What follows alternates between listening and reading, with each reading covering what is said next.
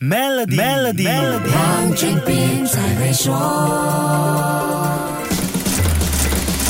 你好，我是黄俊斌。在我国，不少人在点 t a t a r e 的时候都习惯加一句 gran manis，因为不想太甜，喝了太腻，还给身体加重负担。我国的糖价基本稳定，即使国际糖价上升，我们也不太感觉到甜的负担。国际原糖交易合约标准，美国十一号原糖期货价格自今年三月开始就处于上升走势，四月底达到每磅二十七美分的十一年新高，六月出现一次下跌，九月又冲上了每磅二十六点六美分的高位。天气太干旱是导致糖价高涨的最大因素。世界第二大糖生产国印度的雨量不够，导致蔗糖产量减少。季候风在六月到八月给印度带来的雨量比平常少了百分之十。八月一百六十二点七毫米的雨量，更是一九零一年以来最少的。甘蔗是食用糖的重要来源，甘蔗的种植和生长对水分的要求很高，但印度大部分的灌溉系统都不完善，大约一半的农作物需要靠六月到九月的季风雨来获得足。够水分。现在除了季风雨量减少，还有厄尔尼诺效应带来的干旱天气，这些极端气候变化影响了甘蔗产量。上个月有报道说，印度政府考虑从十月开始禁止二零二三、二零二四的糖出口，以保证国内需求，并抑制粮食通货膨胀。这将是印度七年来第一次禁止糖的出口。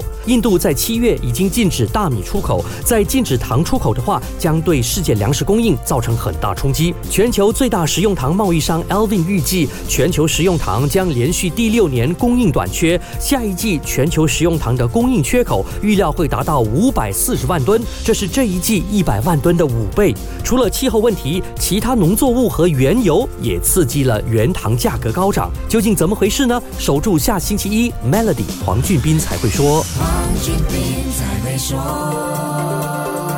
Maybank Premier 能为您提升财富增值潜力。欲获得更多奖励，请浏览 maybankpremierwealth.com/rewards，需符合条规。